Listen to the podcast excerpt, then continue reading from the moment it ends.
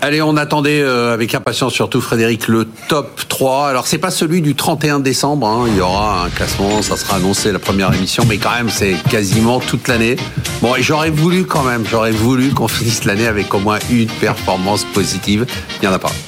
Pas de performance positive. En 1, Pierre Chang, moins 1,3%. De nos amis de Moneta, euh, André et Romain Burnand, 3,6%. Frédéric, vous êtes sur le podium, moins 5,1%.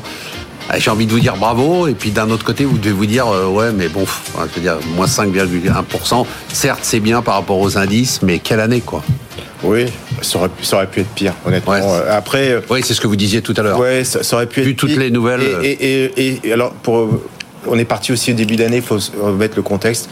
On était aussi extrêmement prudent dès le début d'année parce que les marchés étaient hauts. effectivement, on avait des incertitudes sur la trajectoire de taux d'intérêt.